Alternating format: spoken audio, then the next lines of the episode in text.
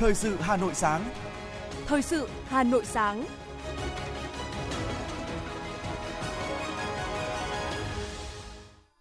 Kính chào quý vị và các bạn. Bây giờ là chương trình thời sự của Đài Phát thanh Truyền hình Hà Nội. Chương trình sáng nay, thứ bảy ngày 12 tháng 11 có những nội dung chính sau đây. Thủ tướng Phạm Minh Chính dự hội nghị với các đối tác tại hội nghị cấp cao ASEAN. Lãnh đạo thành phố dự ngày hội đại đoàn kết toàn dân tộc nhân kỷ niệm 92 năm ngày truyền thống mặt trận Tổ quốc Việt Nam. Tôn vinh 150 doanh nghiệp có sản phẩm dịch vụ được người tiêu dùng yêu thích. Thi công trở lại và các, thi công trở lại hầm và các ga ngầm metro nhổn ga Hà Nội. Phần tin thế giới có những sự kiện nổi bật.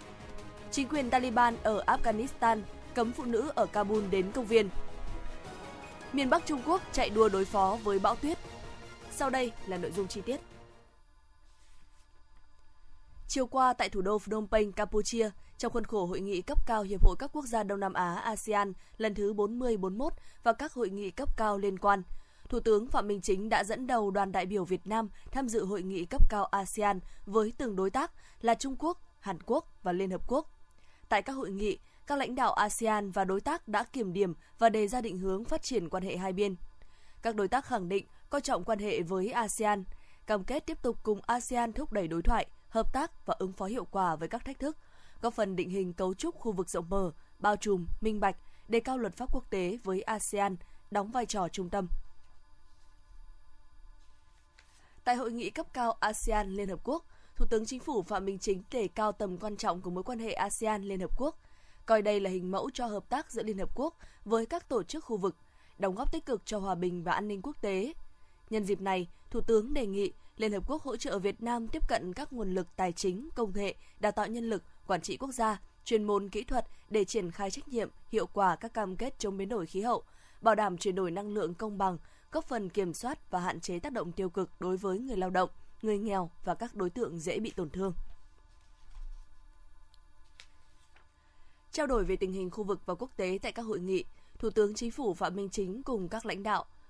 cùng lãnh đạo các đối tác khẳng định tầm quan trọng của việc duy trì và bảo đảm môi trường hòa bình, an ninh và ổn định ở khu vực, trong đó có ở Biển Đông, là quan tâm và lợi ích chung của các nước. Theo đó, ASEAN đề nghị các đối tác ủng hộ lập trường nguyên tắc của ASEAN về Biển Đông, cũng như nỗ lực xây dựng bộ quy tắc ứng xử của các bên ở Biển Đông hiệu quả, thực chất, phù hợp với luật pháp quốc tế và Công ước Liên Hợp Quốc về luật biển năm 1982, hướng tới xây dựng Biển Đông thành vùng biển hòa bình, ổn định, hợp tác và phát triển bền vững. Các đối tác nhất trí tiếp tục ủng hộ vai trò và nỗ lực của ASEAN trong thúc đẩy đối thoại, hòa giải, hỗ trợ Myanmar tìm giải pháp ổn định tình hình,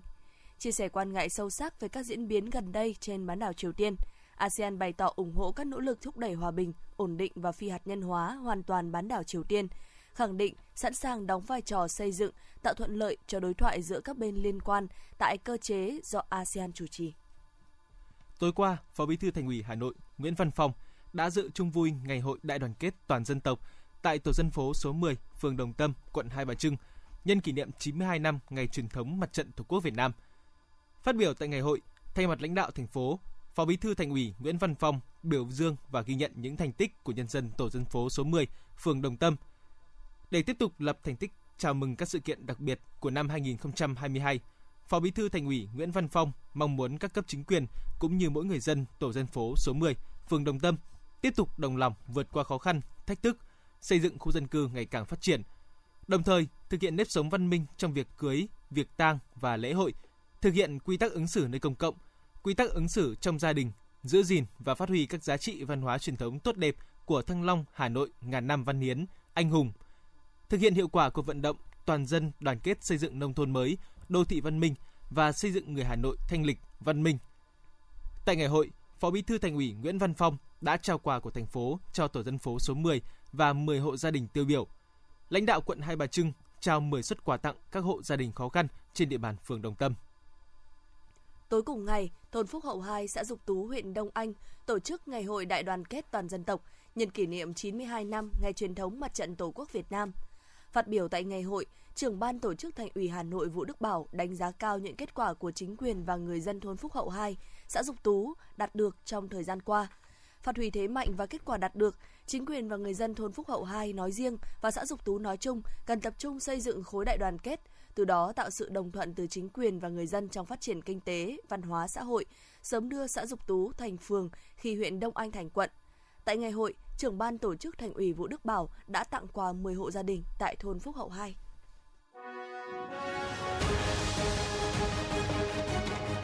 Thời sự Hà Nội, nhanh, chính xác, tương tác cao. Thời sự Hà Nội, nhanh, chính xác, tương tác cao.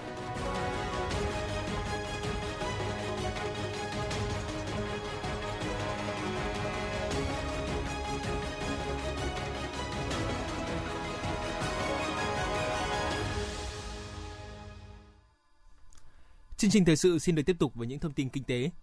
Thưa quý vị và các bạn, tối qua tại phố đi bộ Trịnh Công Sơn, quận Tây Hồ, Ban chỉ đạo cuộc vận động người Việt Nam ưu tiên dùng hàng Việt Nam tổ chức lễ tôn vinh hàng Việt Nam được người tiêu dùng yêu thích năm 2022. Sau quá trình tổng kết bình chọn của người tiêu dùng trên cả hai phương tiện trực tuyến và trực tiếp, cũng như chấm điểm của ban giám khảo, kết quả có 213 trên tổng số 295 sản phẩm, dịch vụ của 150 doanh nghiệp thuộc 18 nhóm sản phẩm, dịch vụ được Ban chỉ đạo của vận động người Việt Nam ưu tiên dùng hàng Việt Nam thành phố Hà Nội công nhận đạt top các sản phẩm hàng Việt Nam được người tiêu dùng yêu thích năm 2022 và được công bố tại lễ tôn vinh hàng Việt Nam được người tiêu dùng yêu thích năm 2022. Phát biểu tại lễ tôn vinh, Chủ tịch Ủy ban Mặt trận Tổ quốc Việt Nam thành phố Hà Nội Nguyễn Lan Hương yêu cầu thời gian tới các doanh nghiệp, cơ sở sản xuất kinh doanh có sản phẩm hàng Việt Nam được người tiêu dùng yêu thích, đẩy mạnh thông tin tiếp thị, quảng bá thương hiệu, kết nối phát triển thị trường trong nước và xuất khẩu. Bên cạnh đó, các sở, ngành và ủy ban nhân dân các cấp, hiệp hội cần phát huy vai trò hướng dẫn, hỗ trợ, kết nối, tháo gỡ khó khăn cho các doanh nghiệp. Cơ sở sản xuất, kinh doanh chuẩn bị đầy đủ hàng hóa, có nguồn gốc xuất xứ rõ ràng, giá cả hợp lý, triển khai các chương trình khuyến mại hấp dẫn, kích cầu tiêu dùng. Tuyệt đối không kinh doanh hàng giả, hàng nhái, hàng kém chất lượng để bảo vệ quyền lợi của người tiêu dùng và lợi ích của các doanh nghiệp. Tối cùng ngày tại nhà thi đấu huyện Mỹ Đức, Trung tâm xúc tiến đầu tư thương mại du lịch Hà Nội đã khai mạc chương trình Festival nông sản, sản phẩm ô cóp gắn kết du lịch Hà Nội năm 2022. Chương trình có quy mô 85 gian hàng giới thiệu nông sản, sản phẩm ô cóp tiêu biểu, thu hút sự tham gia của các doanh nghiệp đến từ 14 tỉnh thành phố. Trong thời gian diễn ra sự kiện, các doanh nghiệp trưng bày quảng bá nông sản, thực phẩm chế biến, sản phẩm thủ công mỹ nghệ, làng nghề truyền thống, sản phẩm ô cóp địa phương. Những sản phẩm này có bao bì nhãn mác, tem truy xuất nguồn gốc.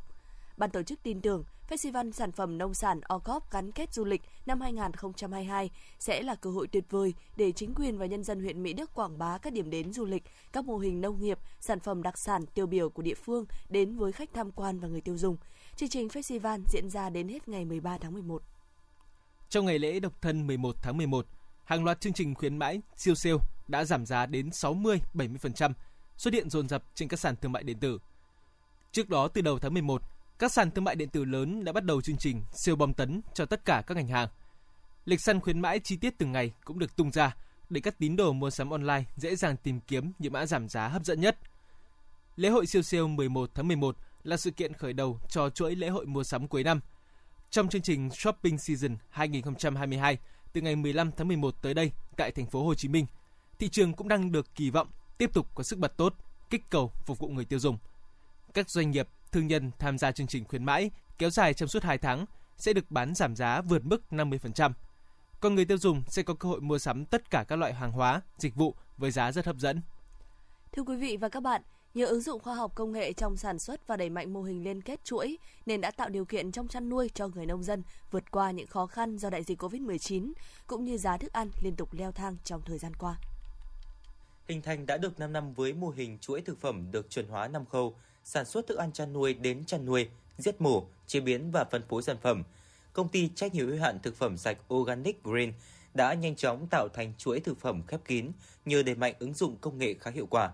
Hiện nay, hơn 300 trang trại liên kết của chuỗi có khả năng cung cấp hàng tấn thịt cấp đông và sản phẩm đã qua chế biến cho hơn 1.000 khách hàng thường xuyên tại 124 điểm bán, đạt doanh thu gần 2 tỷ đồng một tháng. Bà Nguyễn Thị Thư, Phó Chủ tịch Công ty Trách nhiệm hữu hạn Thực phẩm sạch Organic Green cho biết. Chúng tôi cũng với một cái nỗ lực rất là lớn thì cũng đang với phát triển thị trường thì hiện nay mới có tiêu thụ được khoảng tầm 30 đến 40 con lợn trên một ngày đối đối với để cung cấp cho những người tiêu dùng của thủ đô cũng như là một số các tỉnh lân cận. Những năm vừa qua, dịch bệnh đã ảnh hưởng bất lợi đến thị trường tiêu thụ các sản phẩm chăn nuôi. Nhưng bằng chiến lược hiệu quả bên cạnh hệ thống phân phối thực phẩm sạch, nhiều đơn vị đã nhanh chóng có bước đi phù hợp với sự phát triển của thị trường đẩy mạnh kênh bán hàng online bên cạnh kênh truyền thống. Vượt qua nhiều khó khăn trường ngày ban đầu, chuỗi liên kết đã duy trì hoạt động sản xuất và đảm bảo lợi ích cho các bên tham gia. Những dây chuyền sản xuất hiện đại, những mô hình sản xuất khoa học đang dần thay thế lối sản xuất thủ công truyền thống và đem lại hiệu quả cao. Với dây chuyền sản xuất vừa đầu đầu tư, nhà máy này vẫn đang hoạt động hết công suất để có đủ hàng cung cấp cho hệ thống 300 trang trại chăn nuôi của chuỗi trải dài khắp Hà Nội và những tỉnh thành trong khu vực phía Bắc. Ông Nguyễn Văn Chữ, giám đốc công ty trách nhiệm hữu hạn sản xuất và thương mại Nam Thành và ông Tạ Văn Tường, phó giám đốc Sở Nông nghiệp và Phát triển nông thôn Hà Nội cho biết. Nên công ty đã hợp tác được với những đối tác rất là lớn hàng đầu của Việt Nam. Thứ nhất là chúng ta ký được những cái sản lượng ổn định và lâu dài nên là cái giá nó cũng lên nhưng mà nó không lên cao như cái giá mà ờ, thị trường mua ngay hiện tại bây giờ. Đấy là cái thứ nhất. Cái thứ hai là công ty đã phát triển hình thành là cái chuỗi thực phẩm sạch Organic Green. Đấy là một cái lợi thế rất lớn cho cái, cái sản xuất thức ăn trong giai đoạn này việc mà ờ, cái tổ chức theo chuỗi sản xuất theo chuỗi để mà áp dụng cái việc truy xuất nguồn gốc từ khâu sản xuất đến tiêu thụ sản phẩm và để đạt được cái điều kiện là kết nối với người tiêu dùng thì đấy là những cái còn đang khó khăn thành phố cũng đã tập trung thứ nhất là quy hoạch các cái vùng sản xuất chuyên canh tập trung thì từ những cái vùng sản xuất chuyên canh tập trung để mà phát triển các cái hợp tác xã nông nghiệp chuyên ngành để tập trung cái ruộng đất lại thành cái ờ, vùng sản xuất tập trung và phát triển những cái hợp tác xã hoặc là liên kết doanh nghiệp để mà ờ, phát triển sản xuất. Việc chuỗi Organic Green có riêng một nhà máy với dây chuyền khép kín chuyên sản xuất thức ăn chăn nuôi, có nguồn nguyên liệu ổn định để đảm bảo đơn hàng đã giúp cho người chăn nuôi yên tâm, lợi nhuận cho họ cũng được đảm bảo. Ứng dụng công nghệ và các quy trình sản xuất, nâng cao giá trị sản phẩm đã giúp giảm chi phí nhân công, nâng cao ý thức và trình độ vận hành của người lao động, góp phần thúc đẩy khâu tiêu thụ, nhanh chóng đưa sản phẩm ra thị trường với chất liệu tốt nhất. Đó cũng là mục tiêu kinh doanh doanh nghiệp hướng đến. Ứng dụng công nghệ cao trong chăn nuôi được coi là khâu then chốt và cũng là đột phá nhằm tăng năng suất, chất lượng sản phẩm chăn nuôi từ 15 đến 20%. Từ đó giúp giảm giá thành sản xuất các sản phẩm, tăng sức cạnh tranh của những sản phẩm chăn nuôi Hà Nội với những sản phẩm nhập khẩu. Các chuyên gia nhận định chuyển đổi số trong nông nghiệp là hết sức cần thiết trong giai đoạn hiện nay, nhất là trong quá trình tái cơ cấu ngành nông nghiệp thủ đô. Ông Nguyễn Chí Ngọc, chuyên gia nông nghiệp, nói: Muốn nâng cao được cái giá trị lao động của người nông dân, rõ ràng giải pháp quan trọng đó là chuyển đổi số trong nông nông nghiệp. Vì vậy hiện nay hưởng ứng cái này không phải là chỉ là phong trào nữa mà phải bằng những giải pháp hết sức cụ thể. Dễ dàng tiêu thụ, lợi nhuận ở mức tối đa, không phải chịu ép giá. Đó là những lợi ích mà chuỗi liên kết mang lại cho người nông dân trong quá trình sản xuất cũng như tìm đầu ra cho sản phẩm. Lợi nhuận của các mắt xích được đảm bảo, sản phẩm đưa ra thị trường được cấp chứng nhận ô cốp 4 sao với giá cả cạnh tranh. Tất cả đều là ưu thế của chuỗi liên kết từ sản xuất đến tiêu thụ sản phẩm chăn nuôi. Thực tế đã chứng minh tính cần thiết phải duy trì và tạo điều kiện cho những chuỗi liên kết phát triển để nông nghiệp Hà Nội phát triển bền vững.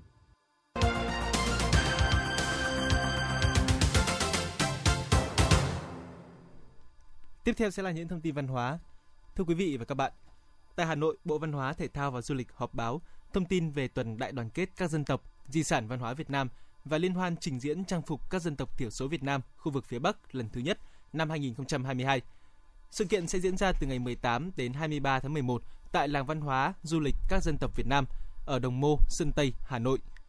Chương trình có tên gọi là Khát vọng Việt Nam, toát lên tinh thần tôn vinh di sản văn hóa và đại đoàn kết toàn dân tộc. Liên hoan trình diễn trang phục các dân tộc thiểu số Việt Nam khu vực phía Bắc lần thứ nhất là dịp để thực hiện có hiệu quả đề án bảo tồn, phát huy giá trị trang phục truyền thống của các dân tộc thiểu số Việt Nam trong giai đoạn hiện nay. Trong khuôn khổ tuần đại đoàn kết sẽ diễn ra giải vô địch anh tài vật dân tộc quốc gia năm 2022 nhằm hưởng ứng cuộc vận động toàn dân rèn luyện thân thể theo gương Bắc Hồ vĩ đại. Bên cạnh đó là các cuộc hoạt động giới thiệu phong tục tập quán cộng đồng các dân tộc Tây Bắc, Tây Nguyên, Tây Nam Bộ với nhiều lễ hội, di sản văn hóa truyền thống, tạo nên sắc màu văn hóa, thể hiện sự hội tụ, sức mạnh khối đại đoàn kết, kết tinh trong giá trị văn hóa truyền thống các dân tộc Việt Nam. Tối qua tại vườn hoa tượng đài Lý Thái Tổ thuộc không gian đi bộ Hồ Hoàn Kiếm, Hà Nội, thành phố Hà Nội phối hợp cùng Hội Kiến trúc sư Việt Nam và các tổ chức đơn vị liên quan đã khai mạc lễ hội thiết kế sáng tạo Hà Nội năm 2022. Tới dự có lãnh đạo thành phố Hà Nội, lãnh đạo các cơ quan trung ương, các đại sứ, trưởng cơ quan đại diện ngoại giao, các tổ chức quốc tế tại Việt Nam. Lễ hội thiết kế sáng tạo Hà Nội năm nay với chủ đề Sáng tạo và công nghệ là không gian văn hóa sắp đặt ấn tượng với những sản phẩm được thiết kế đa dạng, sáng tạo cùng những di sản văn hóa phi vật thể tiêu biểu được các nghệ nhân, nghệ sĩ, những người yêu văn hóa thủ đô trình diễn đầy ấn tượng. Không chỉ tôn vinh sự sáng tạo trên chất liệu truyền thống, lễ hội còn là nơi để các nghệ sĩ, kiến trúc sư, nghệ nhân thăng hoa trong cảm xúc, thoải mái thể hiện những ý tưởng sáng tạo. Với gần 50 sự kiện hoạt động, lễ hội quy tụ 21 không gian sáng tạo nghệ thuật, gần 50 nghệ sĩ tham gia triển lãm, sắp đặt, trưng bày, gần 300 nghệ sĩ tham gia các chương trình biểu diễn, gần 50 đơn vị tổ chức cộng đồng sáng tạo, 8 tọa đàm, hội thảo chuyên sâu với sự tham gia của gần 30 diễn giả. Thưa quý vị và các bạn, Festival Tràng An kết nối di sản Ninh Bình năm 2022 với chủ đề Hoa lư vang mãi ngàn năm sẽ diễn ra từ ngày 17 đến 19 tháng 11 đây là lần đầu tiên tỉnh Ninh Bình tổ chức chương trình festival với mong muốn đây sẽ là sự kiện văn hóa, du lịch có ý nghĩa quan trọng nhằm đẩy mạnh các hoạt động giao lưu văn hóa giữa các tỉnh, thành phố trong nước và tôn vinh các di sản văn hóa, xúc tiến, quảng bá du lịch. Phản ánh của phóng viên Như Hoa. Tại buổi họp báo thông tin về Festival Tràng An kết nối di sản Ninh Bình năm 2022 được Sở Văn hóa và Thể thao tỉnh Ninh Bình tổ chức tại Hà Nội, Giám đốc Sở Văn hóa và Thể thao tỉnh Ninh Bình Nguyễn Mạnh Cường cho biết Festival Tràng An kết nối di sản Ninh Bình năm 2022 là sự kết nối các tỉnh thành phố có di sản được quốc gia và quốc tế công nhận, trong đó có thủ đô Hà Nội. Đây cũng là lần đầu tiên tỉnh Ninh Bình tổ chức chương trình festival tôn vinh quảng bá những nét văn hóa đặc thù của vùng đất, khai thác thế mạnh về danh thắng, kiến trúc, du lịch tâm linh để Ninh Bình thực sự trở thành tỉnh festival của Việt Nam – tham gia Festival Tràng An kết nối di sản Ninh Bình năm 2022, ngoài 15 tỉnh, thành phố trong cả nước gồm Hà Nội, Hải Phòng, Hà Nam, Nam Định, Thanh Hóa, Nghệ An, Hà Tĩnh, Thừa Thiên Huế, Gia Lai, Đắk Lắk, Thành phố Hồ Chí Minh, Bến Tre, Bạc Liêu, Cà Mau và Ninh Bình còn có sự tham gia của đàn nghệ thuật tỉnh Say, Lào và hơn 70 hoa hậu là đại diện của hơn 65 quốc gia và vùng lãnh thổ trên thế giới tham gia cuộc thi Hoa hậu du lịch thế giới. Qua đây, người dân và du khách sẽ có cơ hội tiếp cận nghệ thuật đặc sắc, độc đáo của nhiều đoàn nghệ thuật trong nước, quốc tế và các hoa hậu mang dấu ấn của nhiều nền văn hóa khác nhau trên thế giới. Giám đốc Sở Văn hóa và Thể thao tỉnh Ninh Bình Nguyễn Mạnh Cường chia sẻ. Có rất nhiều các cái festival đã tổ chức rất là thành công. Như là chúng ta thấy là festival Huế, festival pháo hoa Đà Nẵng, đàn ca tài tử, rồi là festival à, Cổng Chiêng, các cái di sản thế nhưng mà mỗi một cái festival có một cái sắc thái riêng, có một cái nét đặc trưng rất là khác nhau. Thì với cái mong muốn là chúng tôi muốn tổ chức một cái festival nó kết nối các cái di sản vật thể, di sản văn hóa phi vật thể của quốc gia, của các vùng miền và kết nối và lan tỏa với các cái di sản của các cái nước trên thế giới. Thì Ninh Bình cũng đặt ra một cái mong muốn, ý tưởng và tổ chức festival là hai năm một lần. Và đây là cái lần đầu tiên tổ chức. Thế thì chúng tôi cũng có rất nhiều những cái áp lực. Cái thời gian mà quyết định cho tổ chức uh, festival cũng uh, trong một khoảng thời gian rất là ngắn để cho cái công tác chuẩn bị. Thì cho đến cái thời điểm này thì cũng có 15 tỉnh thành phố đã tham gia vào cái festival các cái nội dung của festival uh, như Hà Nội, Hải Phòng, à, Thành phố Hồ Chí Minh, Huế miền Tây thì có ờ, Cà Mau, Bạc Liêu, Bến Tre. Khu vực Tây Nguyên thì có ờ, Đắk Lắk và Gia Lai. Thì tham gia với cái festival này cũng với cái mong muốn là đến kết nối và lan tỏa. Chương trình Festival Tràng An kết nối di sản Ninh Bình năm 2022 sẽ có 5 hoạt động chính gồm chương trình khai mạc được tổ chức vào 20 giờ ngày 17 tháng 11 tại quảng trường Đinh Tiên Hoàng Đế, thành phố Ninh Bình với nhiều chương trình nghệ thuật đặc sắc – Tại lễ khai mạc diễn ra tại quảng trường Đinh Tiên Hoàng đế, những người đẹp của Việt Nam sẽ xuất hiện trước khán giả trong trang phục của một nhà thiết kế nổi tiếng ở Hà Nội. Những bộ trang phục mang họa tiết trang trí đặc trưng của 35 dân tộc thiểu số Việt Nam. Bên cạnh đó là hơn 70 hoa hậu sẽ mặc trang phục tôn vinh văn hóa đất nước mình. Chương trình triển lãm di sản văn hóa và lịch sử truyền thống diễn ra từ ngày 17 đến ngày 19 tháng 11 tại nhà thi đấu thể dục thể thao tỉnh Ninh Bình. Tại đây trưng bày mô hình biểu tượng hình ảnh tư liệu hiện vật, sản phẩm văn hóa tiêu biểu giới thiệu về lịch sử các di sản văn hóa, vật thể, phi vật thể tại các gian trưng bày triển lãm. Chương trình lễ hội đường phố diễn ra từ 19 giờ ngày 18 tháng 11 tại nhà thi đấu thể dục thể thao tỉnh Ninh Bình. Tại đây, các hoa hậu du lịch thế giới sẽ tham gia diễu hành, biểu diễn, diễn sướng các loại hình nghệ thuật truyền thống tiêu biểu của địa phương trên tuyến đường Đinh Tiên Hoàng và khu vực quảng trường Đinh Tiên Hoàng đế. Chương trình Đại nhạc hội Di sản văn hóa và âm hưởng hiện đại được diễn ra từ 20 giờ 30 phút ngày 18 tháng 11 năm 2022 tại quảng trường Đinh Tiên Hoàng đế. Chương trình dựa trên nền tảng nội dung của di sản truyền thống được sáng tạo và biểu diễn với hình thức nhịp điệu hiện đại, sôi động, qua đó tạo nên làn sóng mới cho các di sản truyền thống trong không gian trẻ. Ông Trần Việt Phương, Phó Giám đốc Sở Văn hóa Thể thao và tỉnh Ninh Bình cho biết thêm. Điểm nhấn của festival Tràng An kết nối di sản đó là sự kết nối các tỉnh, thành phố trong nước và quốc tế có di sản được quốc gia và quốc tế công nhận. Nó bao gồm di sản thế giới, di sản văn hóa phi vật thể đại diện của nhân loại, di sản văn hóa phi vật thể quốc gia tham gia các hoạt động theo định hướng trong khuôn khổ chủ đề chính của festival với mục tiêu cốt lõi là giữ gìn, bảo tồn, tôn vinh giá trị các di sản Chương trình Festival Tràng An kết nối di sản Ninh Bình năm 2022 bế mạc sẽ diễn ra vào 20 giờ ngày 19 tháng 11 tại phố cổ Hoa Lư, thành phố Ninh Bình, tập trung tôn vinh, giới thiệu và tri ân, mở rộng vòng tay kết nối di sản từ Tràng An, Ninh Bình tới các tỉnh, thành phố trong nước và quốc tế và hẹn gặp lại trong kỳ festival lần tiếp theo.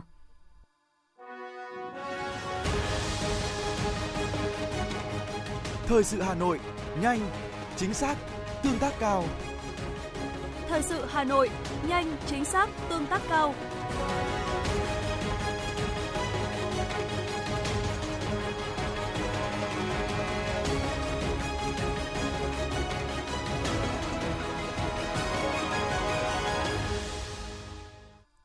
Mời quý vị và các bạn nghe tiếp phần tin. Chiều qua, đoàn công tác của Bảo hiểm xã hội Việt Nam do Tổng Giám đốc Nguyễn Thế Mạnh làm trưởng đoàn đến thăm và kiểm tra việc triển khai ứng dụng công nghệ sinh chắc xác thực vân tay trên thẻ căn cước công dân gắn chip trong khám chữa bệnh bảo hiểm y tế tại Bệnh viện Đa khoa An Việt Hà Nội. Tại Bệnh viện Đa khoa An Việt, đoàn công tác ghi nhận đơn vị này tích cực thực hiện tiếp đón, quản lý người bệnh bảo hiểm y tế đến khám, chữa bệnh với thủ tục đăng ký theo công nghệ sinh chắc, xác thực vân tay trên căn cước công dân gắn chip – Ứng dụng mới bước đầu mang lại nhiều thuận lợi cho người bệnh, nhân viên y tế và cán bộ giám định bảo hiểm y tế tại bệnh viện. Cùng ngày, đoàn công tác cũng có buổi làm việc với Bảo hiểm xã hội quận Đống Đa về triển khai thí điểm tiếp nhận hồ sơ tích hợp xác thực sinh chắc vân tay tại bộ phận tiếp nhận hồ sơ và trả kết quả thủ tục hành chính của Bảo hiểm xã hội quận. Kết luận buổi làm việc, Tổng giám đốc Bảo hiểm xã hội Việt Nam Nguyễn Thế Mạnh yêu cầu Bảo hiểm xã hội quận Đống Đa quan tâm tổng hợp các ý kiến đánh giá góp ý về quá trình tiếp nhận hồ sơ tích hợp xác thực sinh chắc vân tay, làm căn cứ để hoàn hoàn thiện hơn nữa các tính năng liên quan. Đó là giải pháp quan trọng nhằm nâng cao hiệu quả phục vụ người dân, người lao động tham gia bảo hiểm xã hội, bảo hiểm y tế.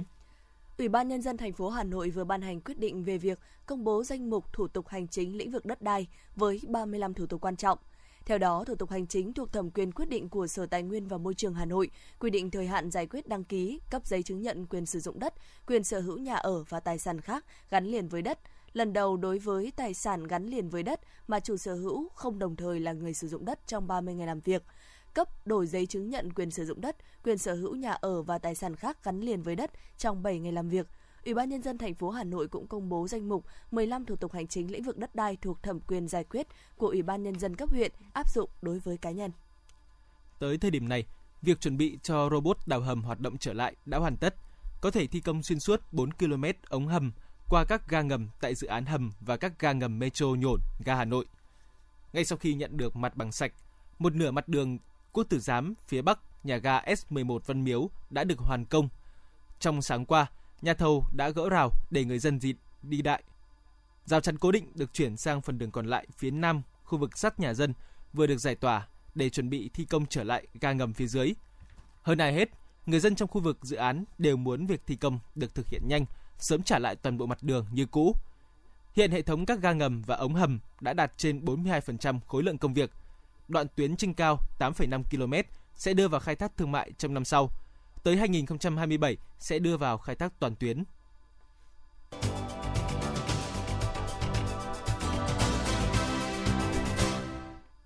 Quý vị và các bạn đang nghe chương trình thời sự của Đài Phát thanh Truyền hình Hà Nội. Phần tin thế giới sẽ tiếp nối chương trình. Tại hội nghị lần thứ 27, các bên tham gia Công ước khung của Liên Hợp Quốc về biến đổi khí hậu đang diễn ra tại Ai Cập. Kế hoạch giảm nhanh lượng khí thải nhà kính đã được công bố chiếm hơn một nửa tỷ trọng kinh tế thế giới. Các nước gồm Đức, Nhật Bản, Canada đã đề ra các bước cụ thể mà họ sẽ thực hiện nhằm đẩy nhanh việc giảm khí thải trong nhiều lĩnh vực sản xuất. Thông qua việc nhất trí một loạt biện pháp giảm khí thải, những nước này hy vọng có thể phát đi tín hiệu rõ ràng về định hướng chính sách để thúc đẩy các nhà đầu tư và công ty hành động. Chính quyền Taliban ở Afghanistan vừa ban hành lệnh cấm phụ nữ ở thủ đô Kabul đến các công viên. Lý do đưa ra là vì nhiều phụ nữ vi phạm quy định về trang phục. Người phát ngôn Bộ Tuyên truyền Đạo đức và Phòng chống tệ nạn Afghanistan cho biết, lệnh cấm trên xuất phát từ việc trong thời gian qua, nhiều phụ nữ ở Kabul không đội khăn trùm đầu và che kín mặt ở nơi công cộng như quy định. Hiện chưa rõ lệnh cấm sẽ kéo dài trong bao lâu và có mở rộng phạm vi áp dụng ở khắp Afghanistan hay không. Hàng triệu bệnh nhân tại Anh đang phải chịu đựng cuộc khủng hoảng tồi tệ nhất trong lịch sử hoạt động của cơ quan y tế công. Hiện có 7,1 triệu bệnh nhân tại Anh nằm trong danh sách chờ đợi để được điều trị tại bệnh viện, tăng từ 4,4 triệu bệnh nhân trước đại dịch COVID-19. Các nhà lãnh đạo của cơ quan y tế công lý giải, tình trạng hoạt động tồi tệ hiện nay là do cơ quan này cùng lúc phải đối mặt với ba cuộc khủng hoảng, gồm dịch COVID-19, dịch cúm mùa và áp lực đối với các dịch vụ khẩn cấp. Tuy vẫn duy trì chính sách Zero Covid, nhưng từ ngày 11 tháng 11, Trung Quốc đã nới lỏng nhiều quy định về nhập cảnh và cách ly. Theo đó, Trung Quốc sẽ giảm thời gian cách ly tập trung đối với du khách nước ngoài từ 7 ngày xuống còn 5 ngày. Hành khách nhập cảnh vào cũng chỉ trình kết quả xét nghiệm PCR một lần âm tính trong 48 tiếng. Trung tâm Khí tượng Quốc gia Trung Quốc tiếp tục ban cảnh báo Xin lỗi quý vị, Trung tâm Khí tượng Quốc gia Trung Quốc tiếp tục ban bố cảnh báo màu xanh lam về bão tuyết tại phần lớn các khu vực thuộc miền Bắc nước này. Trong bối cảnh tại đây được dự báo sẽ có tuyết rơi trong những ngày tới. Theo cơ quan trên, tuyết sẽ rơi dày vào khoảng 3 đến 6 cm ở Nội Mông, Liêu Ninh, Cát Lâm và Hắc Long Giang trong khoảng thời gian từ chiều ngày 11 tháng 11 đến chiều ngày 12 tháng 11. Bão tuyết sẽ quét qua phần lớn các khu vực này. Đợt tuyết rơi có thể sẽ kết thúc vào ngày 13 tháng 11. Cơ quan khảo sát địa chất Mỹ cho biết một trận động đất có độ lớn 7,1 đã làm rung chuyển khu vực ngoài khơi cách thành phố Neiafu ở quốc đảo Tonga thuộc Nam Thái Bình Dương hơn 200 km về phía đông, đông bắc. Tâm chấn của động đất nằm ở độ sâu 10 km. Trong khi đó, theo Trung tâm Cảnh báo Sóng thần Thái Bình Dương, cảnh báo sóng thần đã được ban bố ở vùng lãnh thổ Samoa của Mỹ ở Nam Thái Bình Dương. Trận động đất có nguy cơ gây ra những đợt sóng thần trong bán kính 300 km dọc các bờ biển Niue và Tonga.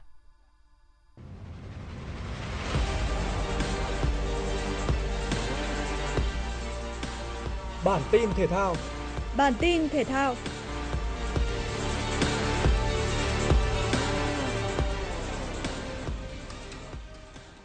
Hợp đồng giữa Hoàng Anh Gia Lai và Hồng Duy sẽ đáo hạn vào cuối năm nay và cầu thủ này muốn tìm bến đỗ mới để hướng đến những danh hiệu, điều mà cầu thủ chạy cánh người Bình Phước không có được trong gần 10 năm thi đấu cho câu lạc bộ Hoàng Anh Gia Lai. Được biết, ông bầu đoàn Nguyên Đức sẽ tạo điều kiện để Hồng Duy có thể tự quyết định tương lai của mình và Hoàng Anh Gia Lai dự kiến sẽ trình làng một lứa cầu thủ mới trong năm 2023.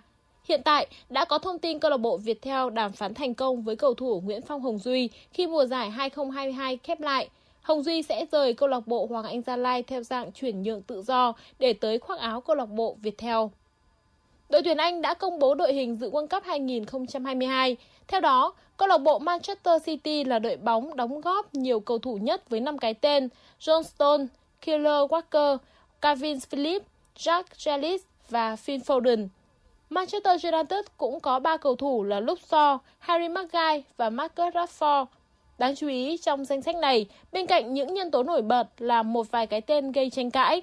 Đầu tiên là sự xuất hiện của Harry Maguire. Trung vệ này vốn được xem là điểm yếu của Manchester United suốt hai mùa giải qua. Thực tế, anh đã bị gạch tên khỏi đội hình chính của MU, trở thành lựa chọn số 4 trong cách sắp xếp các trung vệ của huấn luyện viên Eric Ten Hag. Thế nhưng cầu thủ này vẫn có tên ở đội hình đội tuyển Anh dự World Cup.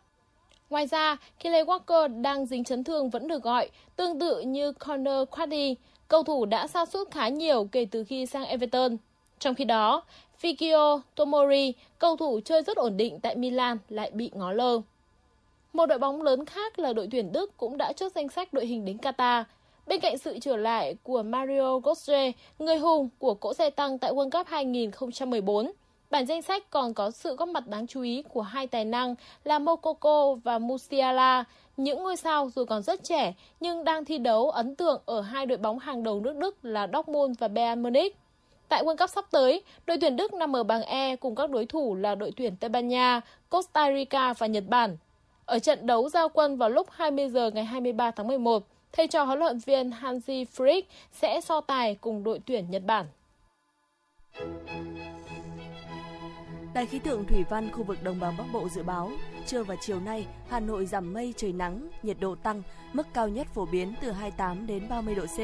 riêng khu vực trung tâm thành phố từ 29 đến 31 độ C.